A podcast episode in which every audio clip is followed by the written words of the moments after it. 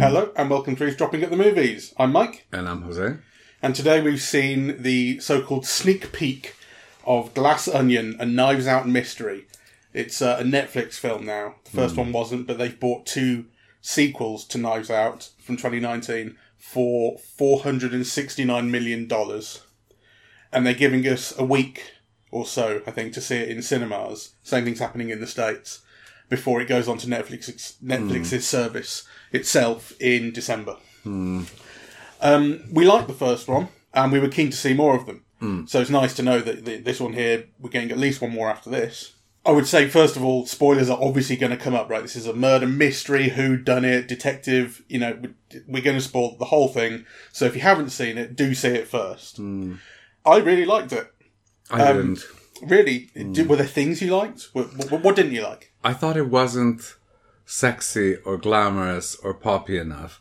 I'm thinking, you know, there were moments where I really kind of liked Ed Norton, but then he grew tiresome. I thought Daniel Craig, you know, he's kind of charming, but not enough. I think that the thing that I liked best was the brief appearances of people like Ethan Hawke and Serena Williams and people like that. They pepped up the thing. I didn't think the mystery was was in any way clever. Um, I did like the repetition, you know, the way that you see something and then it kind of You see it twice, see and it. you see more information the second that's time. right. I did like that element, though that is a trope of this kind of film, yeah. So it's interesting. It definitely is a trope of this kind of film, but the overall structure, the way it works it in, I don't think is. And I think there's.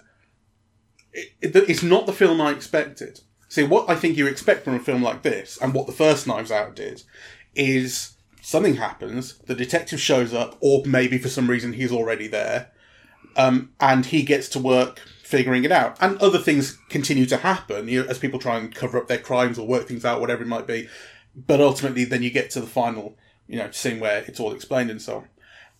What this does, this is much more, much more of a conventional sort of. Well, it it, it has a structure that's not quite whodunity, I think, because what's going on in this film, and this is big spoiler stuff, is the Benoit Blanc character, the detective, is there on purpose. It's not that he's, you know, it starts off with he's been invited to this place, but he wasn't sent an invitation by Ed Norton, who has sent all these invitations. So what is he doing there? Someone must have done this. What's revealed when we get into, you know, going back and seeing everything a second time is he knew about this. He engineered this invitation for himself with the Janelle Monae character's sister. So he's inveigled himself into this, onto this island where everything's happening. I think it's, it's, it's just not what I expect, right? You, you don't expect the detective to be an active participant in that way, the way he is here. So, it, but essentially, I'm going the the mystery. I would like to have been more involved in the mystery because a, a huge part of the joy of these films is that you play along, and it's quite hard to do that when so much additional information and context is being given by this extended flashback that shows you everything they planned. Um, but on the other hand, you know, while that kind of joy was essentially taken away from me, and it's a joy that I expected to have, I, I really liked what it was replacing it with. I liked the way it was telling the story. It's just not a conventional murder mystery whodunits. I really disliked it. Uh, and I think I really disliked it because I disliked all of the people in it. Right? The As- characters or the actors. the actors. Uh, sorry, the characters. Right, right. No, I love the actors, and I love seeing Kate Hudson, and she gives, you know, a very flamboyant and appealing performance. Though I think she is photographed quite cruelly at the end, and I don't think, like, you know, if she'd been more vain, she wouldn't have put up with it, really. Um, but I just dislike all these people. I think, you know, why are we watching these people? They're all disgusting. They're all hateful. They're all craven. They're all cowardly, right? Kind of the film doesn't uh, give you any investment in them. Well, the film is deeply critical of them. I mean, it's not like the film likes them, I think. Well, I think the film tries to get you with them at the end, right? When they all start throwing that glass, and you think by then it's all too late. You're all horrible people. Fuck off. That's interesting. I see. I didn't feel that way. I can see why you would think why you would feel that way. I, I didn't take that as a, as the film trying to get me to like these characters. It was about the fact that um, she had got them to turn on Ed Norton. The heroine of this film sets the Mona Lisa on fire. I knew you wouldn't like that. I mean, that is just disgusting. It's, I think it's inexcusable. I think it's, it's, it's representative of the film's lack of morality and ethics. it's all kind of cheap effects. You know, that you think it's all right to kind of, you know, burn one of the, the few existing kind of uh, Leonardo da Vinci paintings, one of the treasures of humankind. You're like the fucking Taliban if you think that that's appropriate. I didn't mind it. It's just a film. No, but the, what it's representing is not just a film. It's it's kind of representing uh, a situation where it's okay to burn the Mona Lisa for you to get your own personal revenge on somebody, which to me is absolutely unacceptable. Yeah.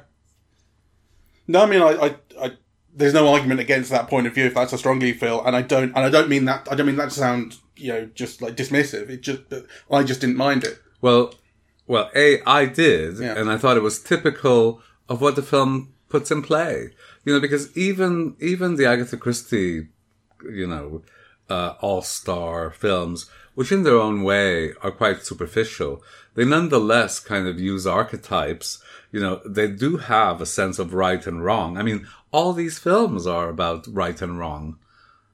You know, you you can't have a whodunit or a mystery or murder without having a sense of you know right and wrong. So actually, if you have everybody in the cast who's basically a craven crook, right? Then who cares about any of them? Who cares about the situation? I didn't, and then and uh, you know, and I thought that some of the things that it dealt with were really quite upsetting. I mean, I think this is a very amoral film.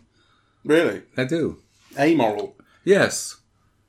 I mean, to be amoral, I'm not saying that you support Hitler Hmm. or something, but actually, I just think the film has no sense of what's right and wrong. If you think it's all right to kind of burn the Mona Lisa to get a personal revenge on somebody, then you need your moral compass checked out. It becomes her only recourse. Well, we don't know that, you know. Uh, the film could have found another way because it's not just her, it's not just the character's response, it's the film's. I mean, certainly all the filmmakers could have found another way. They could have saved the, the Mona Lisa and gotten revenge. Yeah. It's just a, this is a film that doesn't care if the Mona Lisa burns. I did find it a bit disappointing that the film ends up going with the you know giant explosion at the end because that's that's a, that's very well, it's not something that you see in these kind of films. You know, they're settled with the explanation of what happened, but this is something that happens after that, I guess, because after the explanation and the reveal of of who the wrongdoer is, um, he still appears to be winning because he's able to burn that napkin that's the evidence. Um, and if and the film had set up this thing about this this super fuel that if it gets into the air, it blows things up very quickly, like the Hindenburg. So like you don't, it's like it's Chekhov's super fuel, right? You don't say that and then not do it at the end of the film. Um, but I did, I did find it a little disappointing that it that it goes down that route, and I did find it kind of incongruous with the Benoit Blanc character. Like he's not a long-standing character like Poirot, but he's a character who we know from the first film and we know from this film, and that he is, you know, sat by the pool, um, smoking a cigar, watching the fireworks that he has helped to set up knowingly. He's given, you know, that little chunk of hydrogen to um to the Germanet character to allow her to do this. That he does that uh, doesn't quite fit.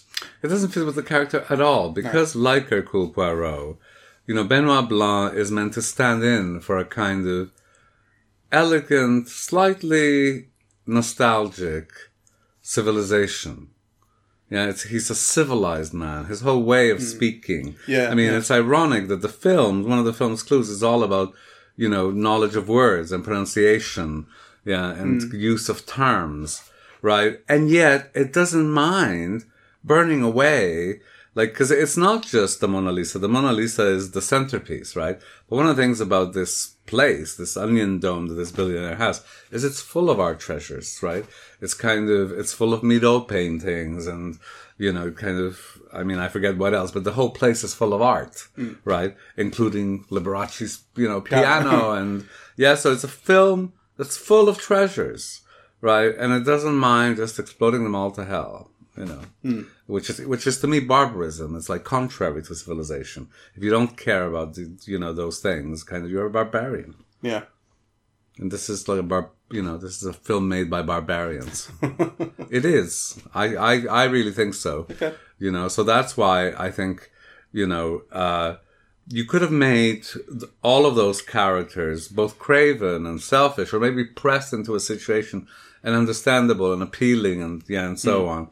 And actually, all the you know the majority of what you saw was their kind of moral ugliness, their cravenness.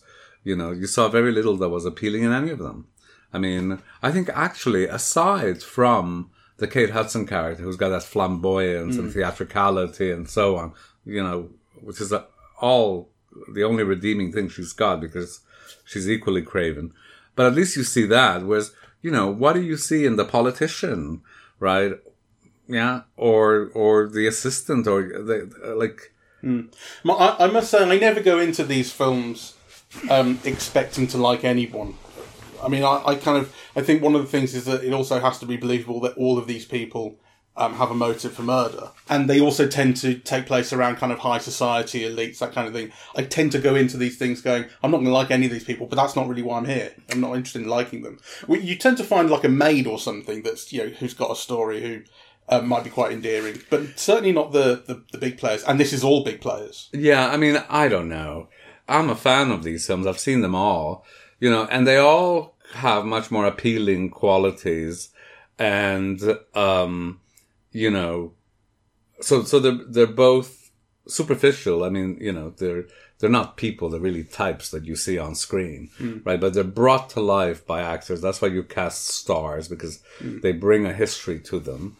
And, and, they're, and they're, they're often given both very appealing characteristics and also a motive for murder, right? Hmm. Yeah, that could could take many shapes. I mean, here you just see like kind of grasping, morally bankrupt people kind of having a motive for murder, and you think, well, of course they would. Well, do you think that actually leads to one of the more interesting things about the film, which is that the typical thing you tend to expect out of a whodunit is you know a cast of five or six or seven characters who all have a motive for murder, and one of them did it. Um, and occasionally you get a twist on that, you know. So, um, well, I, would, I won't say for fear of spoiling some other stories that maybe twist on that.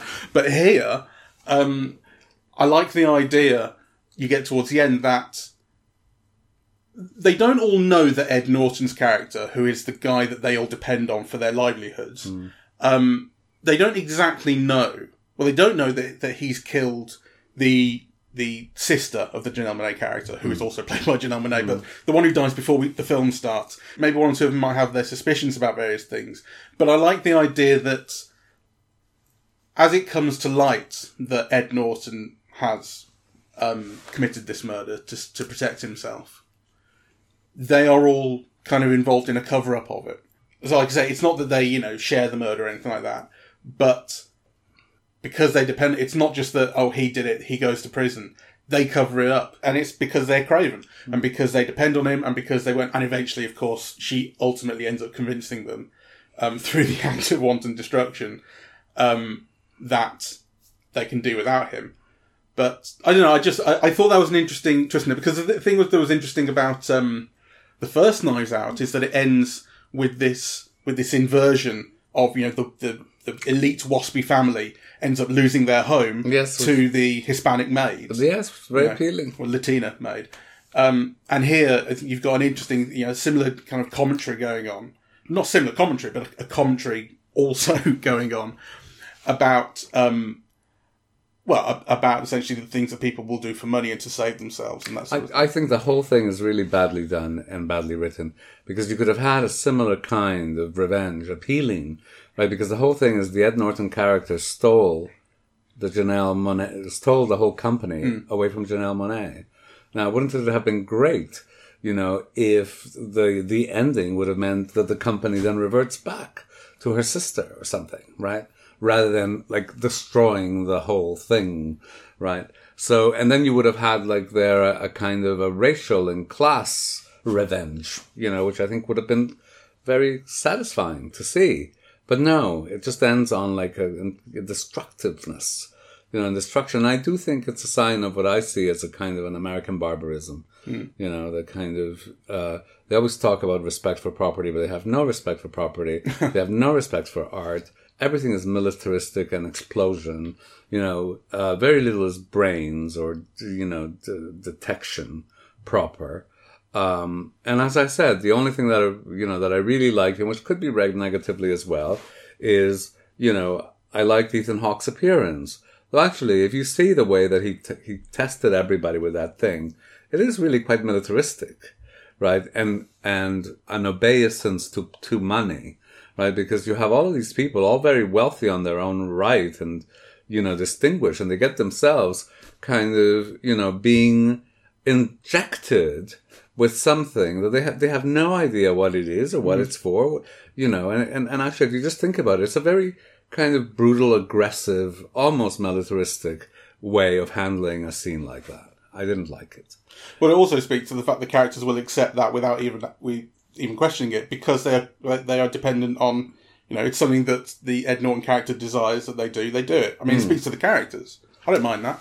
Well, the one the one who it, do- um, it doesn't even. If it would speak to the characters, you would have had greater differentiation between them amongst how they. no, there should be no differentiation between them because th- they all do it. Well, they're not they, all craven in the same way or for the same reasons. No, but, So- but they do it because they're dependent on him, and it, this is the condition of going to the island. The, Well- one, the one who doesn't do it is Daniel Craig. He's the one who He still gets injected. Okay, yeah, no, he gets he gets injected, but he doesn't just yes, I'll go ahead just- and do it. He has a question to ask about it. It's a very a.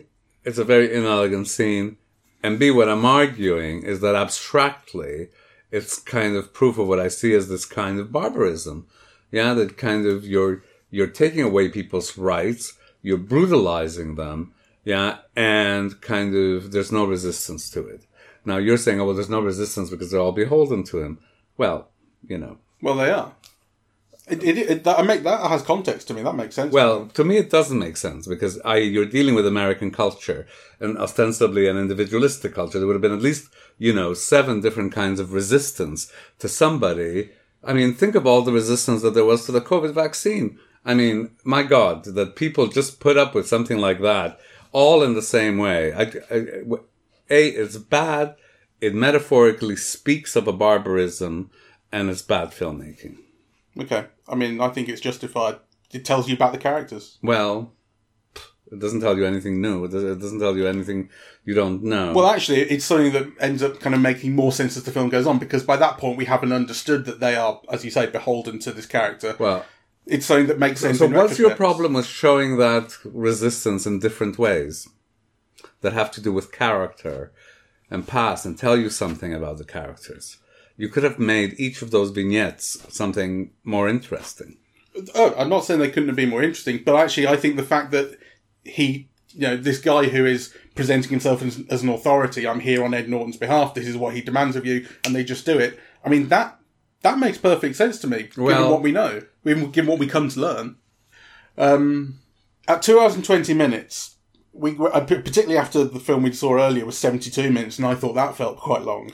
I'm thinking this is going to be a big one. This is going to, and actually, I thought it flew by. I was really invested. I mean, I, you're probably going to disagree because you didn't like them. Yes. but um, I was, I was into it as I as I began to understand, um, you know, the shape of the film and the fact it wasn't going to do things the way I expected it to. It was telling a story in a different kind of way, um, and it was giving me less of a puzzle to solve myself. I, I got into it basically, and I, I started to, you know, I was in the film's groove, I was in its rhythm, I understood where it was going and how it was doing it. Basically, I thought the film had a real sense of pace, and I wasn't bored at any point. And by the time it finished, I thought that felt shorter than the other film. Oh, I did. I did not feel that way at all. Um, I mean, to be fair, I didn't look at my watch, which is something, right? Uh, I was a bit fidgety, so I did find it long. Yeah, I kept kind of kept stretching my legs, and you know, the film wasn't quite holding me. Uh, but I wasn't bored. I mean, there's definitely you know quite a lot going on. I really like the diversity of characters. I did. I do think, though. I think maybe this was true of all those Agatha Christie ensembles as well. I was thinking about this that the cast is too old. Yeah, that part of watching Knives Out was seeing Chris Evans and uh, um, what's the beautiful de Armas? What's her first name? Oh, uh, Ana de Ana Armas. de Armas, who I love, you know, um, you know, so seeing like kind of, yeah, a younger cast as play along with, you know, Jamie Lee Curtis was fabulous and, you know, and Chris Plummer and so on. But I did think that this cast was a bit old and the bright light for me was really Janelle Monae, whom I really liked. Yeah, who kind of, it took me a while to, to like her in the film actually. Yeah. You know, yeah. Well, she it took me starts off being Frosty. yeah, it took me a while to warm up to her, but I did. Uh, so, so And when that second half begins, and you know, you go back to uh, Blanc's apartment, and you, it's revealed that there's this twin character. She starts to come alive, basically, yeah, and that's great. but you know, there's there's so many things that I didn't like about it. So, what's the point of the guest? Yeah, that that the the, the um, stoner guy could just hang Yeah. out on the island. Yeah, I mean, that's meant to be a joke. I didn't laugh once, No. you know. So I don't get that whole character, right?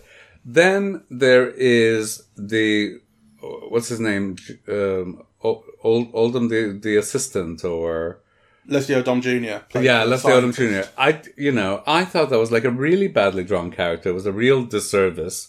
I mean, you know, it did feel. What's the point of that character? We needed to find out more about. Well, I think he it needed to feel like he was on the level that the other characters were in terms of in terms of importance Hmm. to um to the Ed Norton character because the others have status and they're in, and they're they're very kind of individual. So the, the the Kate Hudson character is was a star and he kind of attached himself to her. Um, the Dave Bautista character is trying to become a star with his uh, uh, sort of selling shit to men videos. Um, but the Leslie Odom Jr. character is, I mean, he was there as part of this gang in the bar, and he, and he was, you know, um, Ed Norton was the one who's being introduced to them. But by the point the film takes place, he is just working for Ed Norton. He seems to be like the head scientist, but it doesn't seem like he has the same kind of status. Like, Yeah. the, the relationship is not the same. I didn't get the point of him in the film. Um, and he obviously he objects to the use of this fuel. It's not being tested enough. We need we can't rush this to market. And obviously the Ed Norton character is saying the opposite.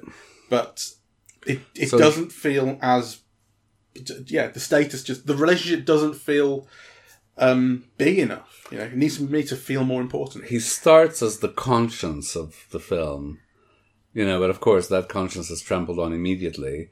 And so I think that character ends up nowhere, leads to nothing. Yeah. Is completely a pointless character. Well, the other thing is he's definitely yeah. Well, that thing, yeah, that's exactly it. It's the conscience thing, right? Because what I was going to say is he's definitely someone who can get another job, right? Like the Dave Bautista character feels like it, without Ed um, Norton, he's going nowhere, Yes. and the same with Kate Hudson.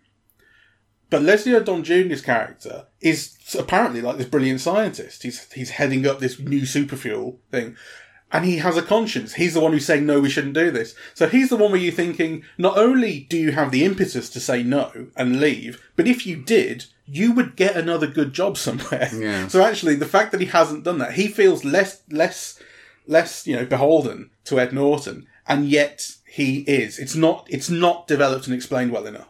And also, I didn't like the politician, the Yes, what's her name, the the hand.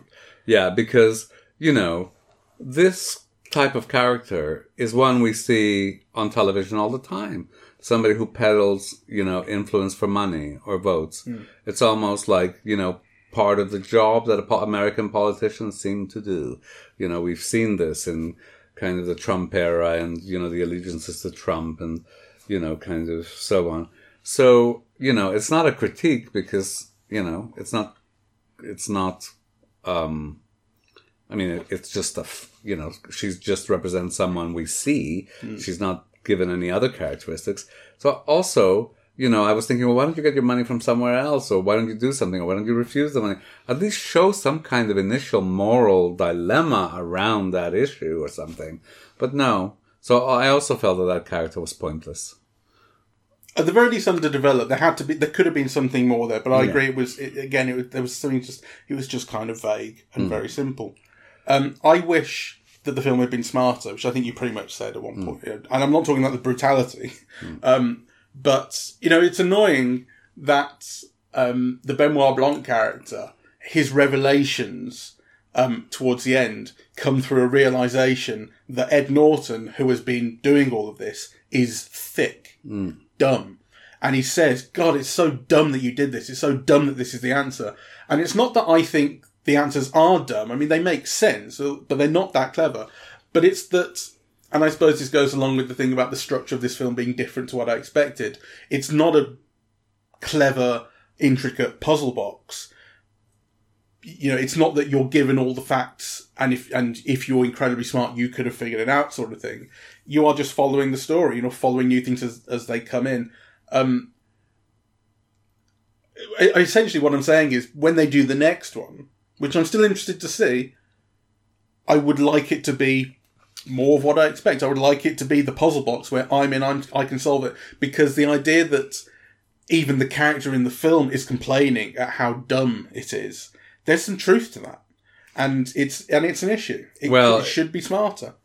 Absolutely, it should be smarter. I mean, it's kind of ironic that a film that bases the whole problem solving around recognizing dumbness is not itself a lot smarter about almost every level that the film kind of operates in. Yeah, because in a film like this, you are looking at everything. Everything is a potential clue, and everything should be significant.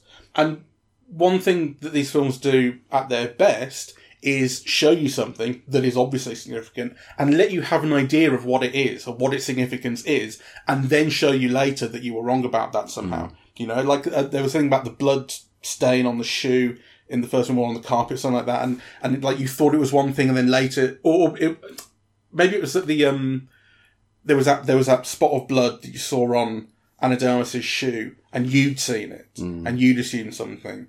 But then later it was revealed that Benoit Blanc had seen it as well, and he was factoring it into all of his calculations the whole time, and that yeah, and it was more complicated than that. That kind of thing, right? Whereas here, nothing I don't think really does that. And there are things like the Mona Lisa where you, you understand that it's going to be significant. There's a lot of focus on it. There's a lot of focus on the, um, the way in which the security system responds to any minor perceived threat. It, the shutters go up. It constantly goes up when, um, uh, Dave Bautista's character's phone pings, which is doing all the time. It's constantly going up in the background. There's a lot of attention paid to it. And there's this thing about the, the kill switch that uh, Ed Norton's character's put in, which he shows you if you press this statue. Um, it's a secret switch that knocks off the security system. So you're going, right, at some point the Mona Lisa's involved in this. And actually, of course, it's not involved in the crime at all. It comes at the end of the crime after everything, and it's the thing that finishes the film. And of course, what I'm doing is I'm going, I'm, I'm playing the game. How does the Mona Lisa come into this? How does the phone come into this? How does the gun come into this? But because of the way the film is written, the way it's structured, you don't get to use all of that information, and some of it isn't even really used.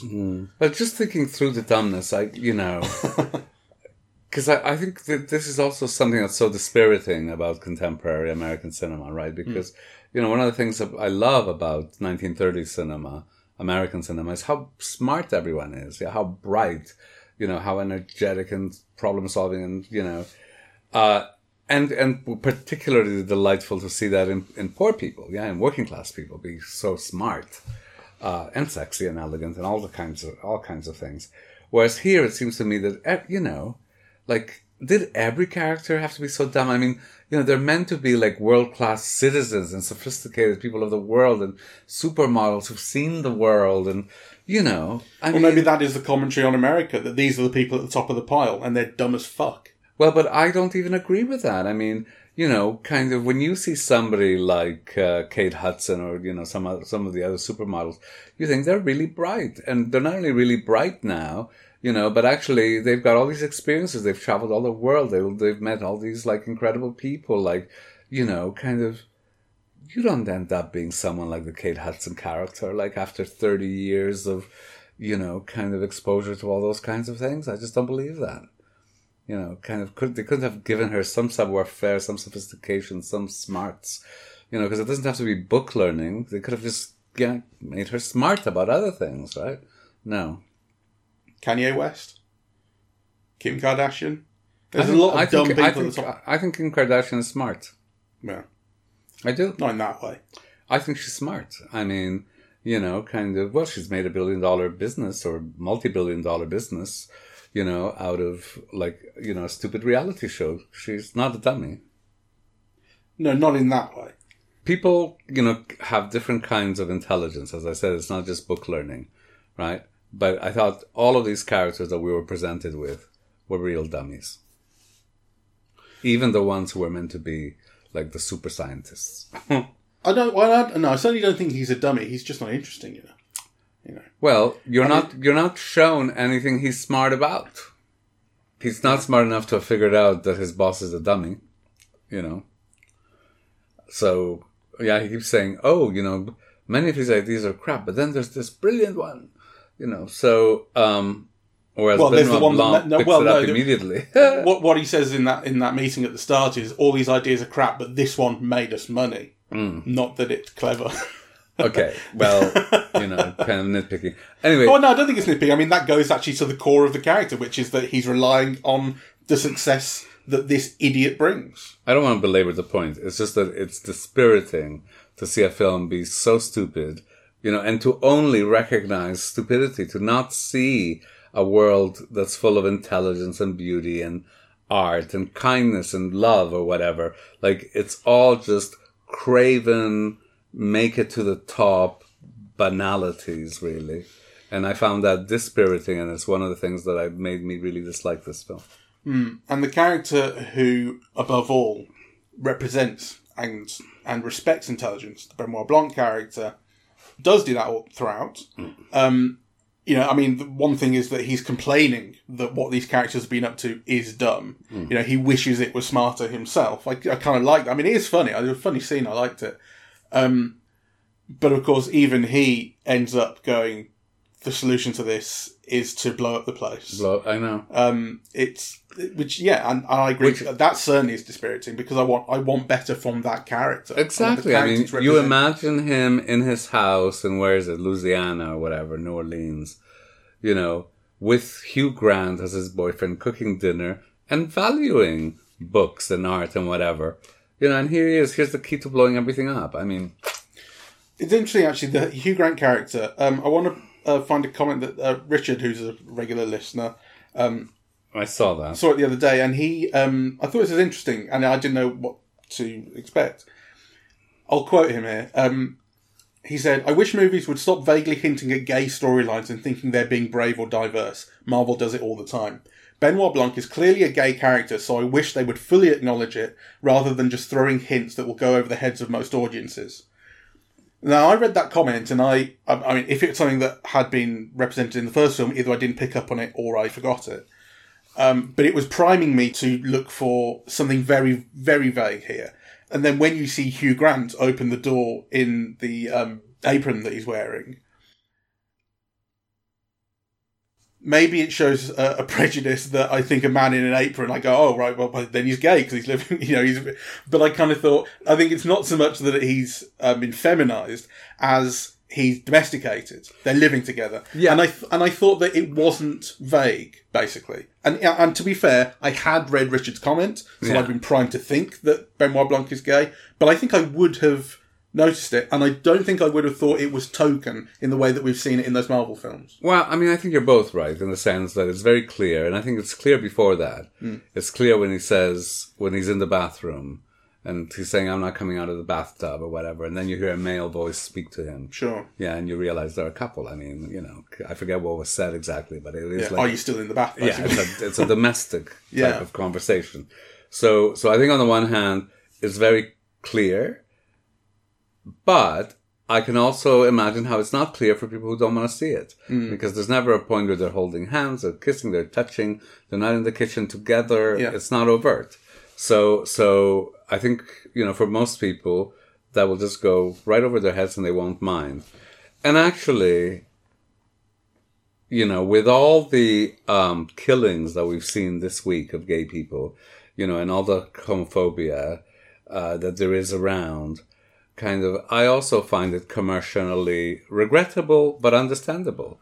You know, that they're not of- bolder about it. but they're not bolder about it. I mean, I like, you know, I appreciate kind of, you know, what they've done so that, you know, kind of the gay people in the audience and, you know, will recognize it as such. Yeah, it is kind of a, a gay character, you know, but on the other hand, it's not, you know, something that's going to lead to a boycott of the franchise by some Hmm. right wing kind of religious group or something.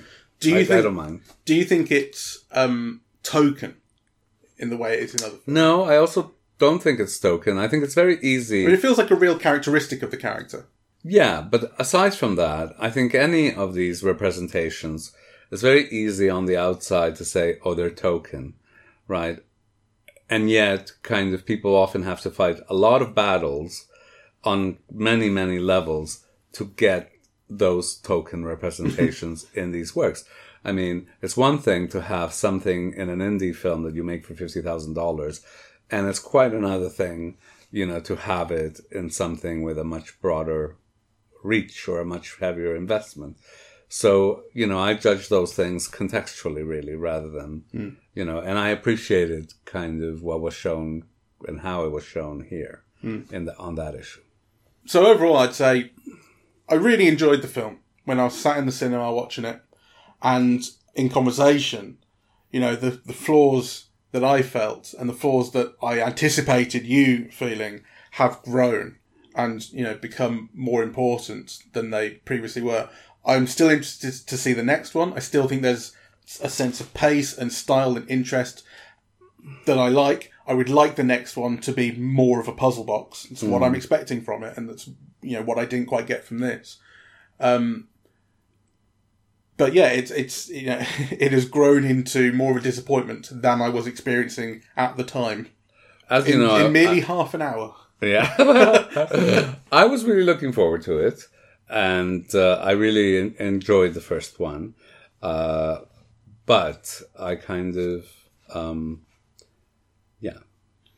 Well, you know, Yeah. you now know what I thought. So you might not agree, but I haven't held back. Uh, you know, the Mona Lisa is gonna gonna get destroyed one day. It's just a question of how. well, We'll have to live with that. yeah, I kind of found it shocking. But anyway, thank you all very much for listening. We're eavesdropping at the movies, and we are on. Apple Podcasts, Audible, Google Podcasts, Spotify, SoundCloud, and YouTube. On social media, we're on Facebook and Twitter at Eavesdrop Movies, and the website is eavesdroppingatthemovies.com. Bye bye. Bye bye.